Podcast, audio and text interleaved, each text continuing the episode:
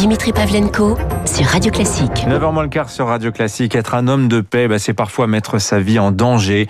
Eh bien, notre invité, vous allez l'entendre, en est un exemple vivant. Bonjour Hassan Chalgoumi. Bonjour. Merci d'être avec nous. Vous êtes imam à Drancy. Vous êtes le président de la conférence des imams de France. Vous venez nous voir. Vous signez un livre ces, ces jours-ci, un livre qui paraît au Cherche Midi.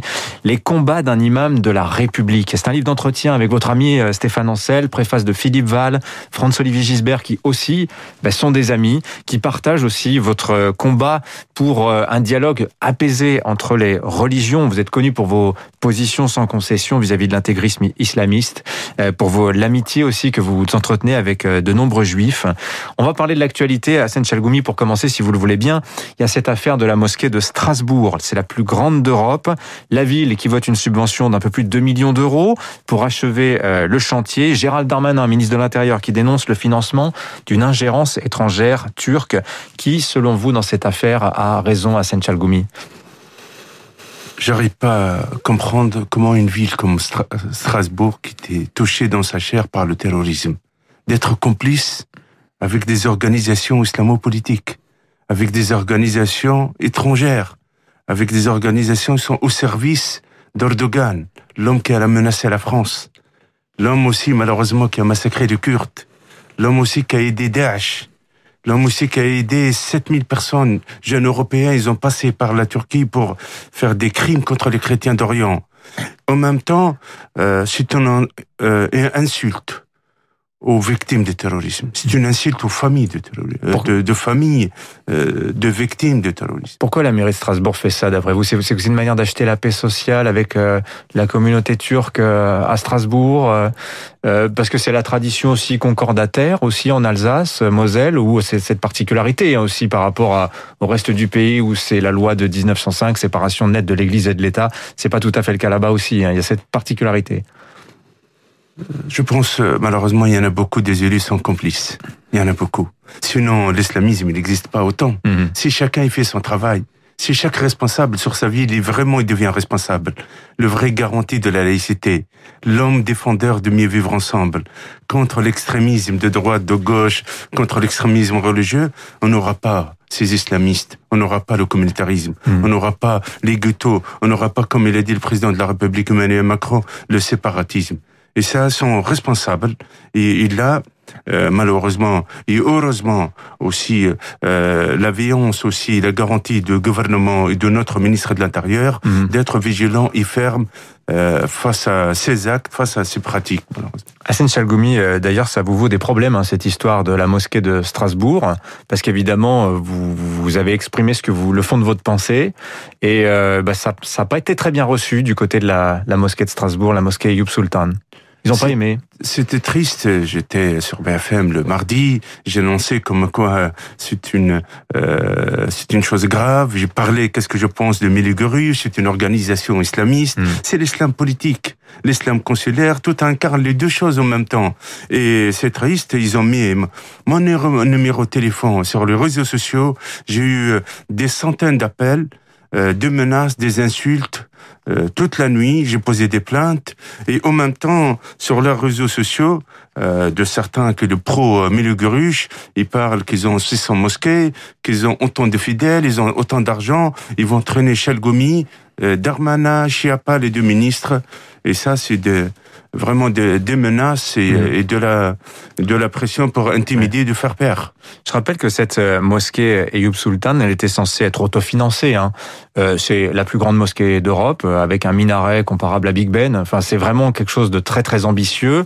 Il a manqué ces 2 millions d'euros qu'avont apporté donc la, la, la ville de, de Strasbourg euh, à Chalgoumi. le simple fait des dimensions de cette mosquée, ça vous interpelle vous à Parce que là, on est vous dites, hein, c'est l'islam consulaire qui est derrière tout ça, c'est l'islam consulaire d'Erdogan et de la Turquie. Euh, vous vivez ça comme une provocation, vous, en plus qui êtes musulman? L'Europe et les musulmans européens, ils veulent la paix. Hmm. C'est pas l'islam spirituel. Désolé. Ça, c'est l'islam des conquêtes. Je le dis, je le répète. C'est l'islam politique. C'est de la provocation. C'est les mêmes politiques qu'ils ont à, à Istanbul. Une église, elle devient une mosquée toute une histoire de euh, Sofia. Pareil, la même chose, d'aller vers la capitale de l'Europe. Ça, c'est un signe. c'est une, euh, c'est la manipulation, c'est otage, prendre l'otage en Europe. J'espère que les Européens et l'Europe, ils ont la conscience de la gravité de cette chose. Est-ce que nous, les musulmans, on a besoin euh, une grande mosquée comme ça, là, 32 millions d'euros Il y en a autant d'associations culturelles, ils ont besoin d'aider.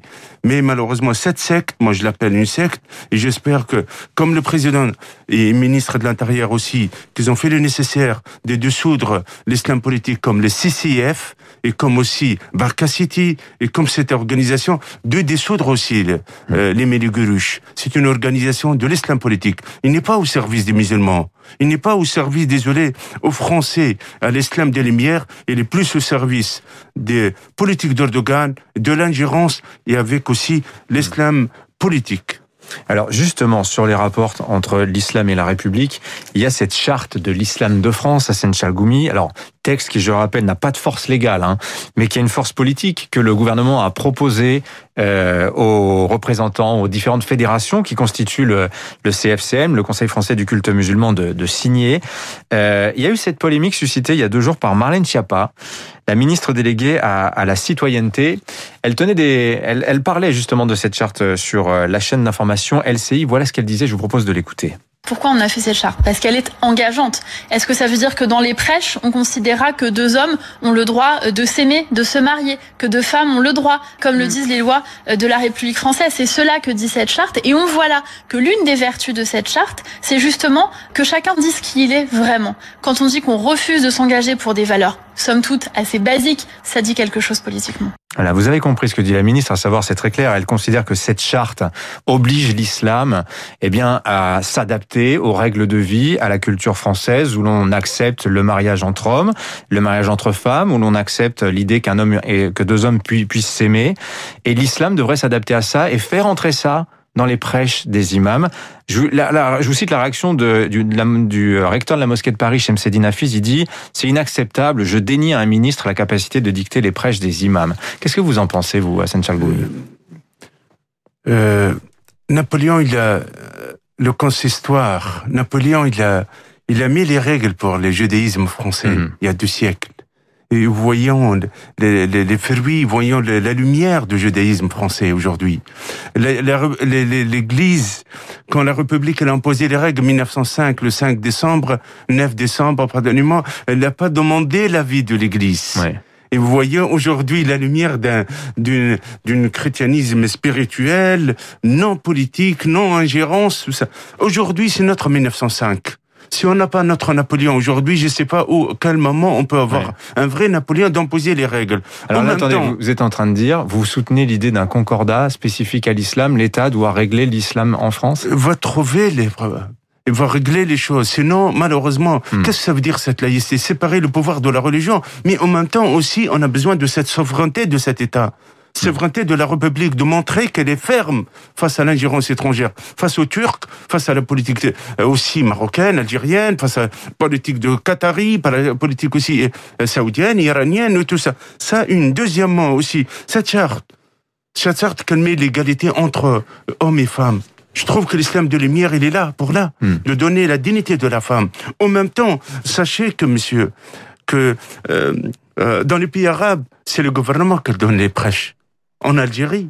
Je rends hommage au, recteur qui est un ami et, que je le respecte énormément. Euh, partout dans tout pays arabe, l'imam c'est un fonctionnaire. Là aujourd'hui, on est cette laïcité, elle permet pas ça, mais en même temps qu'on a qu'on a un sens aussi dans nos prêches l'égalité hommes et femmes, qu'on a un sens de la liberté de l'homme, de croire ou de ne pas croire, qui existe dans l'islam de lumière et qui est la vraie version version pour moi d'avoir cette version. En même temps aussi que le signe que les Méligorus, ils ont, et les frères musulmans et les pro-Erdogan, ils, veulent pas signer cette charte, ça c'est le signe que leur islam, c'est pas l'islam de lumière, c'est tout à fait le contraire. C'est l'islam de politique, c'est l'islam de la confrontation, c'est l'islam de conquête. En tout cas, à ceux qui se demandent si l'islam est soluble dans la République, en tout cas, vous apportez vous une réponse extrêmement claire.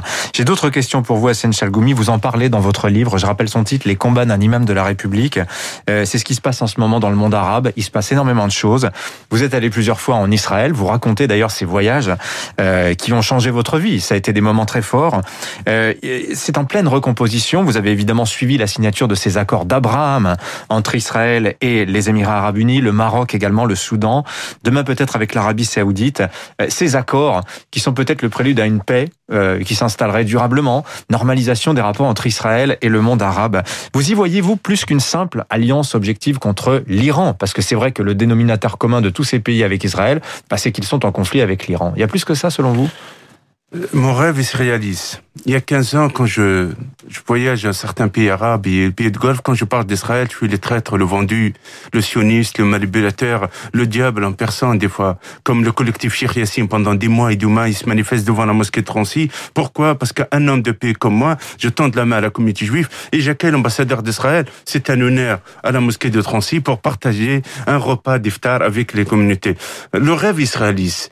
Euh, je vois dernièrement, j'ai fait un à Dubaï. J'étais invité à Dubaï. Il y en a autant de milliers d'Israéliens avec l'équipage. Moi, j'ai cru que je suis à Tel Aviv, mais la réalité, c'était à Dubaï. Ça, je leur rends hommage. Le courage des pays comme l'Émirat, le Bahreïn, le Maroc, le Soudan. Le Soudan, 40 ans sous l'emprise de l'islamisme, des frères musulmans, de Omar Bashir, de Hassan al et tous ces gourous et des fanatiques. Aujourd'hui, elles se libèrent le, le, le, le, le Soudan.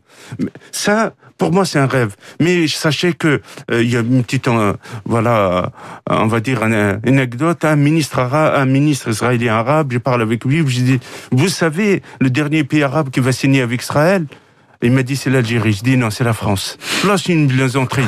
Mais les jeunes dans les quartiers, c'est difficile d'accepter ça. Les jeunes dans les quartiers, c'est un travail à long terme hmm. de faire. Je sais que la République a fait tout, la France a fait tout par rapport à la relation avec Israël, par rapport à la communauté juive, mais on a une vraie difficulté. C'est pour cela que je suis menacé, insulté et aussi défamé. L'Iran, c'est un régime dangereux. C'est un incarne depuis 40 ans malheureusement, tant que ce régime il existe, on n'aura pas un islam de paix, on n'aura pas la paix dans la région et dans le monde. Merci à Chalgoumi. On pourra en parler encore avec vous pendant des heures, mais c'est à lire aussi dans votre livre Les combats d'un imam de la République. Ça apparaît aux éditions du Cherche Midi. C'est un dialogue avec votre ami Stéphane Ancel et c'est très intéressant. Vous parlez de très nombreux sujets. Je suis ravi de vous avoir reçu en tout cas. Bonne journée à vous. Il est 8h57 sur Radio Classique. Dans un instant, dans quelques minutes, Franck Ferrand.